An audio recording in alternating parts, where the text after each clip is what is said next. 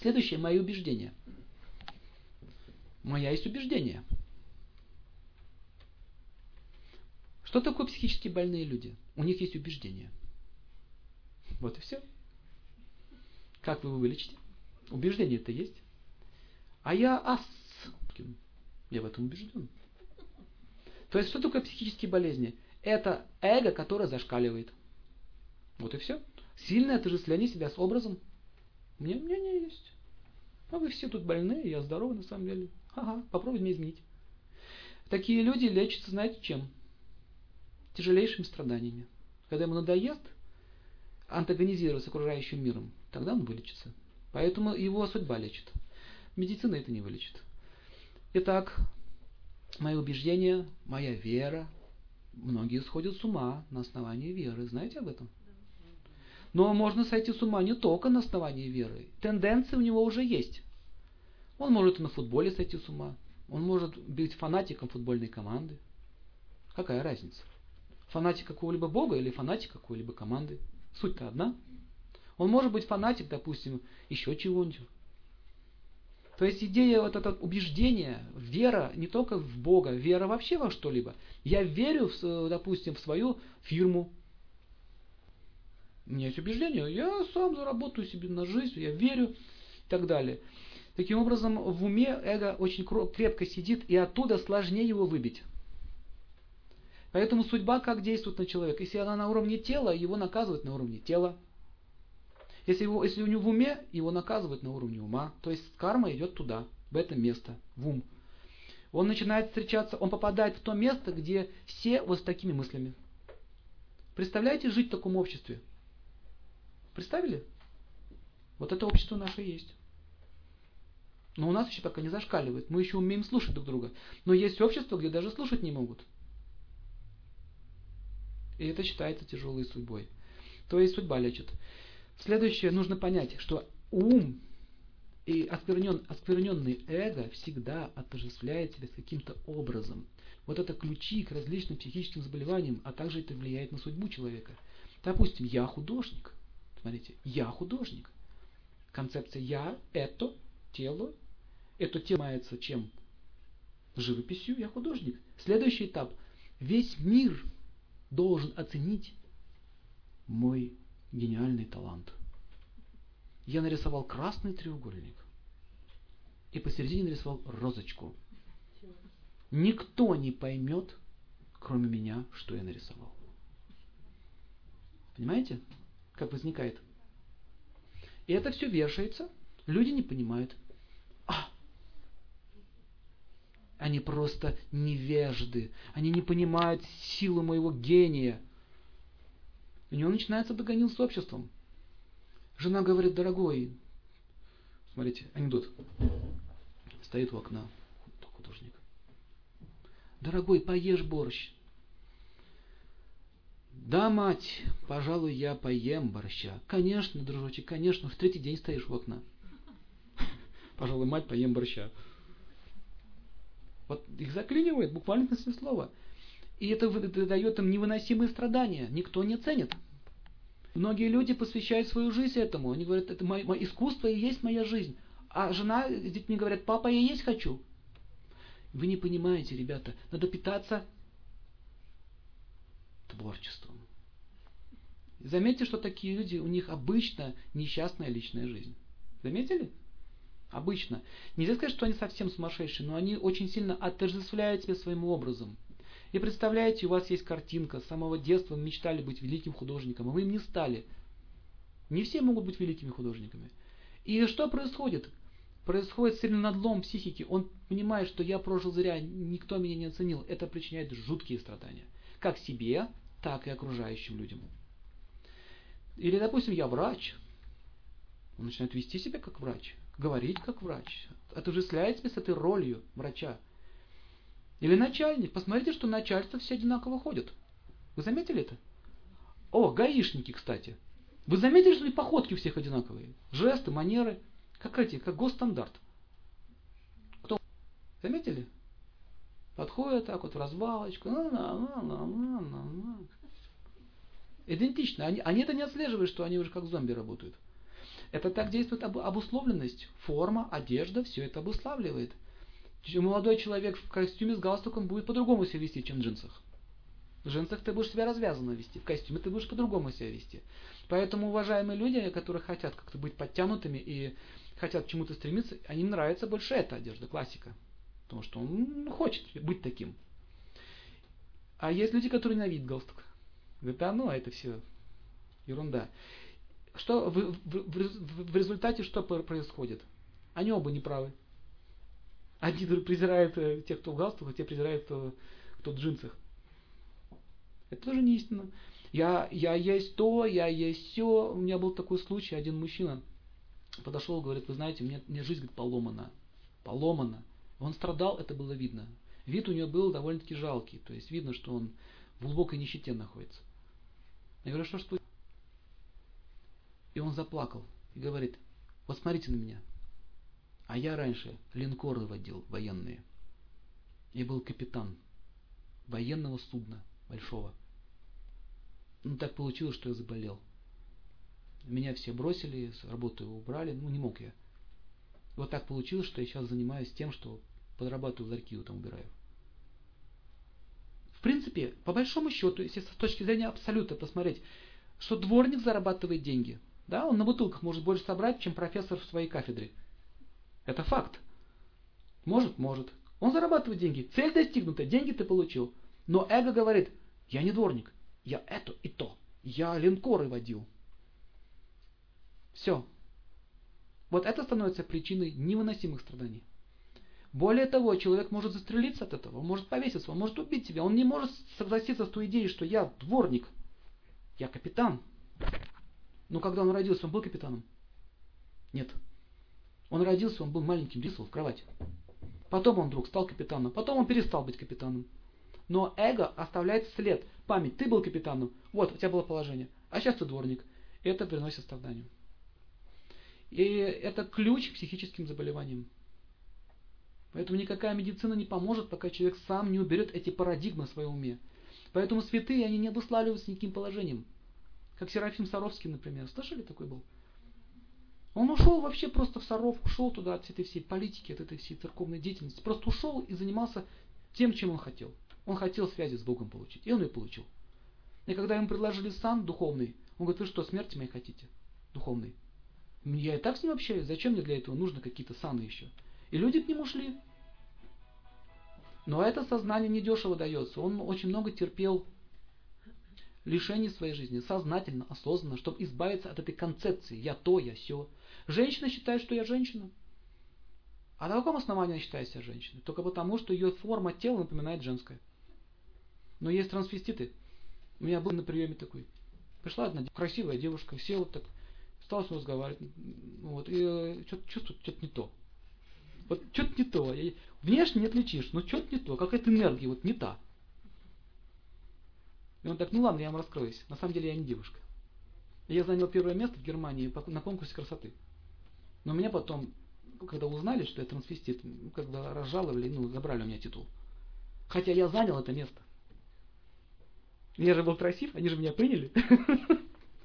То есть можно тело поменять даже в этой жизни. Реально. Но обусловленность ведет себя таким образом, что я тело, я женщина, я мужчина и так далее. Итак, а, актеры, музыканты, художники – это люди, которые больше всего подвергают себя страданиям, потому что их эго очень сильно. Там, где занимаются люди чувственной сферой, там, где слава, там, где эго раздувается, там больше всего страданий. Очень многие люди закончили свою жизнь несчастно, актеры, как Раина Фаневская, например. Знаете, как она умерла? Одинокая, брошенная, ее труп нашли уже только по запаху квартире. Взломали двери, сошкребывали ее с пола. Это вся слава. Но человек посвятил этому свою жизнь. В Веде говорится, что слава, она подобна проститутке. Она то к одному ходит, то к другому. Классное сравнение, да? Она постоянно меняет своих хозяев.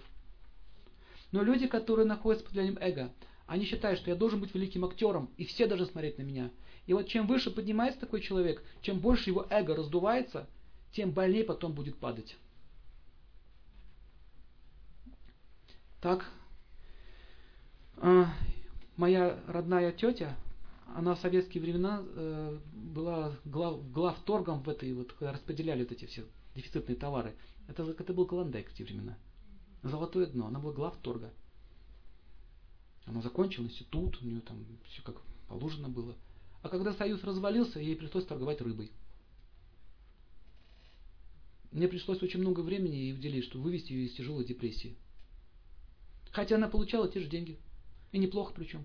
Но он говорит, я рыбой торгую, я же главторг. Проверьте свое эго, проверьте, на чем нас циклит. Это очень важно сделать. Нужно отследить, с чем мы себя отождествляем. Именно это станет причиной наших будущих страданий. Когда это все кончится? Мать, которая сильно себя отождествляет с идеей материнства, и когда детки от нее уйдут, она будет сильно страдать. Мы еще об этом будем говорить. С работой себя сильно отождествляем. Одна женщина в одном городе, у нее, она попала в психиатрическую больницу из-за того, что ее отправили на пенсию. Она говорит, это мое производство. Я начинала с нуля. Мы, я помню, как мы его поднимали. А теперь я стала не нужна. Это мое производство. Борис Николаевич Ельцин, где он? Все. О нем забыли. Был и нет. И про Путина забудут. Таков мир. Но они не забудут, кем они были. Вот в это заключается трагедия. Йоги таким образом что делают? Они стараются разобусловить себя. Отождествлять не хотят отождествлять себя с этим телом. Они занимаются деятельностью, которая называется на санскрите исполнение своих человеческих обязанностей, духовный рост. От этого избавиться невероятно сложно. Но в этом заключается смысл человеческой жизни. Итак, э, эго в разуме. Это еще сложнее. Там она сидит еще крепче. Что такое разум? Чем разум отличается от ума? Ум – это чувство. То есть ум – это царь чувств. Он принимает то, что благоприятно для меня, и отвергает то, что неблагоприятно для меня. Как собаке или ребенку дать горькое лекарство, ребенок будет плакать, но пить не будет. Он, болеть будет, но у него не выпьет, потому что оно горькое. Чувство мне нравится. Все. Чувство мне нравится, ум отвергает. Разум понимает, это лекарство горькое, чувство мне нравится, но оно полезное. Пьет, выздоравливает. Поэтому человеческое существо отличается от животной формы. Мы находимся на платформе разума. Нам дана эта сила. Итак, разум это концепции какие-то определенные, находятся там. Если вы нарисуете три вот таких кружочка, как матрешка, одно в другом, то в центре будет находиться душа, вокруг них ханкара, ложь, вокруг аханкара будет находиться ум с чувствами, пять чувств. И вокруг, нет, извиняюсь, после аханкара идет разум, разум, после разума идет ум, потом идет физическое тело, вот это вот, которое мы видим. И таким образом разум чем отличается от ума? Разум несет в себе концепции нашей идеи, идейные какие-то соображения. Идея счастья, как я буду иметь счастье в этой жизни. И каждый рождается со своей концепцией. Если вы опросите своего ребенка, вы увидите, что у него концепция его счастья абсолютно отличается от вашего. И вы ничем это не сломаете, потому что он уже это принес. Допустим, женщина хочет выйти замуж. Нормально, да? Естественное желание. Или мужчина хочет жениться. Но ее концепция понимания семейной жизни отличается от его уже изначально. Они это не обговаривали друг с другом. Какие вообще у тебя представления? Или человек принимает на работу кого другого человека. У него есть какое-то представление о нем. Он не обговаривает с ним, что ты вообще можешь, что ты не можешь. Так возникает ну, конфликт в будущем. Так вот, муж с женой, они начинают вместе жить. А потом выяснилось, что их концепции абсолютно разные. То есть идея счастья, она управляет судьбой. Идея нашего счастья будет связана тесно с нашей судьбой. Итак, парень любит девушку. Да? Она моя жизнь, она моя душа. Он больше не может представить себе идею существования без нее. Так? И вдруг эта моя идея существования растворяется с кем-то другим. Но он же отождествил свое счастье с ней. И это счастье ушло вместе с ней легко можно запрыгнуть с девятого этажа. Без проблем. Вот спрашивается, что толкает человека на такой безумный поступок. Вот вы сможете спрыгнуть с такой верхотуры? В нормальном состоянии нет. Это просто страшно даже подойти к краю. Но он спокойно вот так еще крылышки расставляет и пошел. Любовь моя, я ухожу за тебя. И пошел вниз. В каком состоянии должен находиться человек? Его концепция ушла вместе с его любовью, так называемой. Но что самое интересное, через некоторое время, если он остался в живых, ну зачем мне за нее кидался? Он, оказывается, и другая девушка есть. И лучше. Таким образом, мы должны понять, что э, болезни разума, вот все эти суицидные проявления, это болезни разума. Если вы увидели в другом человеке вот такое вот состояние, что он говорит, все, нет жизни, моя любовь от меня ушла, нет жизни, все, это суицидное состояние. Поражен разум. Ни ум, ни чувство, ни тело, разум. Моя карьера приведет меня к счастью. Именно этим он мотивирует свою деятельность. Зачем кто-то занимается бизнесом? Отдает всю свою жизнь этому. Зачем? Что его не толкает? Вот эта концепция. Если я, слово «если я этого достигну», вот тогда я буду счастлив. Понимаете? Я не говорю, что не нужно бизнесом заниматься. Нельзя так сильно погружаться в это. Я знал одного человека, который застрелился прямо у себя в офисе. Собрал весь свой коллектив, рабочий персонал, вот собрался, извинился перед ними, простился с ними, люди не поняли, что происходит. Достает пистолет, бах, готов. И потом нашли записки у него, он писал, что мой бизнес разрушен, вся, все дело моей жизни разрушено. Ну, что-то у него там не склеилось по работе. Вот так. А многие же, особенно это великая американская мечта, да, построить свое дело, передать своим предкам, этим родственникам – и вдруг это все разрушается. Многие богатые люди просто таким образом могут свести счеты с жизнью. Поэтому запомните, что любой, любая концепция счастья, если есть слово «если я этого достигну», оно опасно, потенциально опасно для психики человека. Если это будет, если я этого добьюсь, допустим, если вы вот так вот дышите, если бы у меня была машина – но если бы у вас машина была бы, вы могли бы разбиться на ней со всей вашей семьей. Почему так не думается? Кстати, я знал такую одну историю. Мне рассказали. Вся семья на, на, на машину. Купили и в первый же день разбились насмерть. Все. Счастье это или нет? Так вот, э, чем отличается абсолютное сознание от обусловленного сознания? То, что люди, которые находятся под влиянием эго, они не понимают, что для них благо, а что нет – они просят, даже многие у Бога просят то, что принесет им ну, неприятности принесут. Они просят зла для себя. Поэтому Бог не всегда отвечает на наши молитвы, потому что Он знает, это просьба сумасшедшего. Что ты просишь? Она приведет тебя к гибели. Я знал одного такого человека. Он раньше занимался духовной практикой, йогой занимался, э, учился во всех направлениях. Серьезный был человек, уважительно относился к другим, был очень смиренный, культурный. Но он очень хотел разбогатеть, очень хотел. И он каждый день молил Господа, пожалуйста, дай мне шанс, дай мне возможность разбогатеть. И он разбогател в конце концов. Он выскулил у него этого.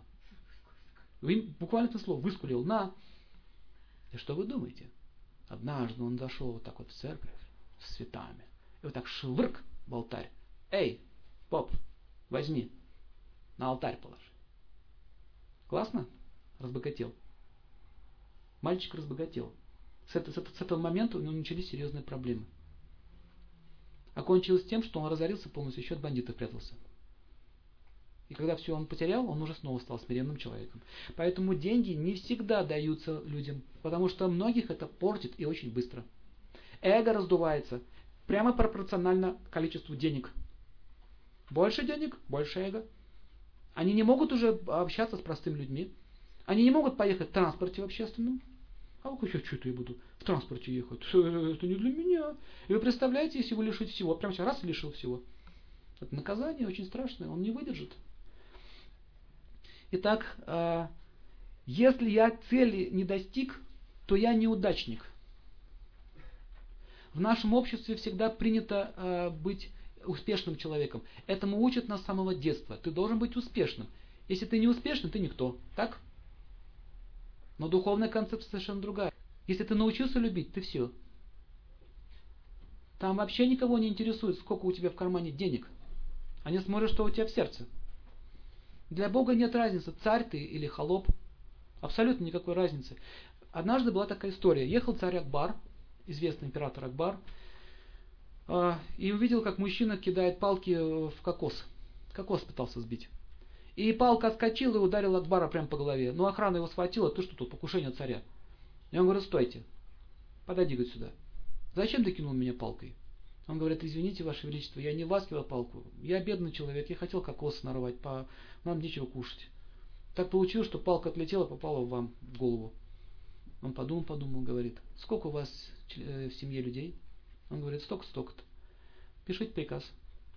Выдать пожизненную пенсию и дать поместье. И решить все их финансовые проблемы. И огромную сумму ему дал. Он был в шоке. И все остальные были в шоке. Что произошло, Ваше Величество? Он вас палку ударил, вы ему деньги дали. Он говорит, этот человек бил палкой кокосовое дерево. Дерево за это дало ему плоды. И что получается? Царь жестокосерднее, чем дерево?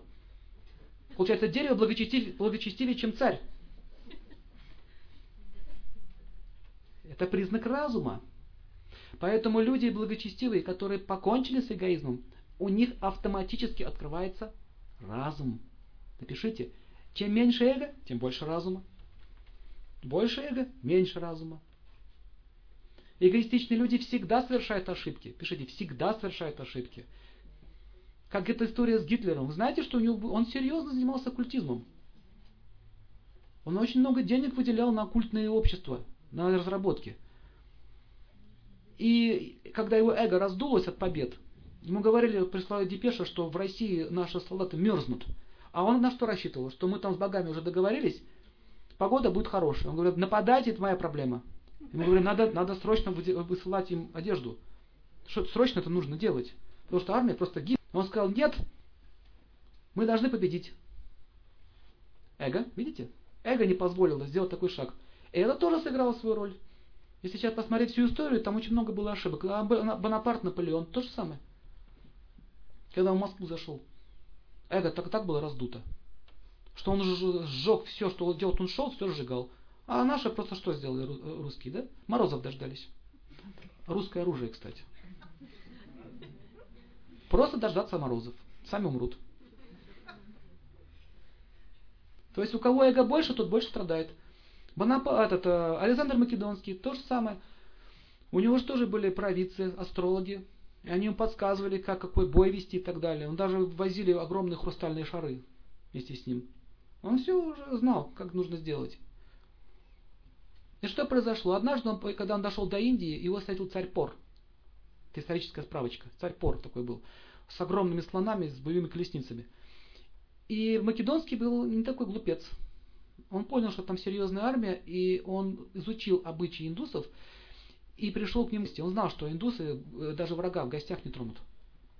И он увидел, что он увидел, что у, него, у этого пора есть красивая сестра.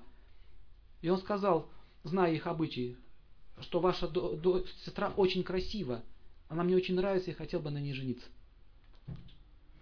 Он знал их обычаи, что если что-то нравится, я должен отдать. Это древние ведические традиции. Он понял тактику македонского. Он говорит, хитер ты, молодой человек, хитер. Но я исполню волю Бога. Таковы наши законы. Забираю ее. Я делал ему, ну, повенчали, тебя повенчали. Хорошо. И он сказал тогда, но ты должен дать слово, что ты не убьешь своего кузена, ну, своего уже так, будущего родственника. Хорошо, я даю слово. И смотрите, как он подло поступил. Тот благородный был. И когда началась война, и все-таки э, царь на своем слоне сбил его с коня, и слон поднял ногу. Македонский лежал прямо под копытом этого, под ногой этого слона. И тот был, все, практически, все, конец был. И он говорит, нет, я не буду тебя убить, потому что отдал слово. И развернулся. В результате этого они потерпели поражение, эти индусы. И э, Македонский захватил Индию. Но как все-таки он освободил эту Индию? Он был шокирован его чистотой. Он был шокирован его чистым поведением. Нет никакого эго. Он говорит, я исполнял свое слово. Почему же ты не исполняешь свое слово? Ну, хорошо, я удивлен, что так поступил. Ты спас меня, хотя врага, ты не убил врага, хотя я захватчик. И он говорит, я выполню любое твое желание, упор. Он говорит, мое желание покинуть, чтобы ты покинул Индию. Он все равно ее освободил. То есть, по, по истории, на самом деле, Македонский Индию не захватил. А спас Индию кто? Царь Пор своим благочестием. Таким образом, мы видим, что когда эго очень много, человек всегда склонен совершать ошибки. Всегда принимайте решения, не опираясь на ваше эго. Когда вас ум взволнован, вы чем-то задеты, не принимайте решения. Они будут ошибочны.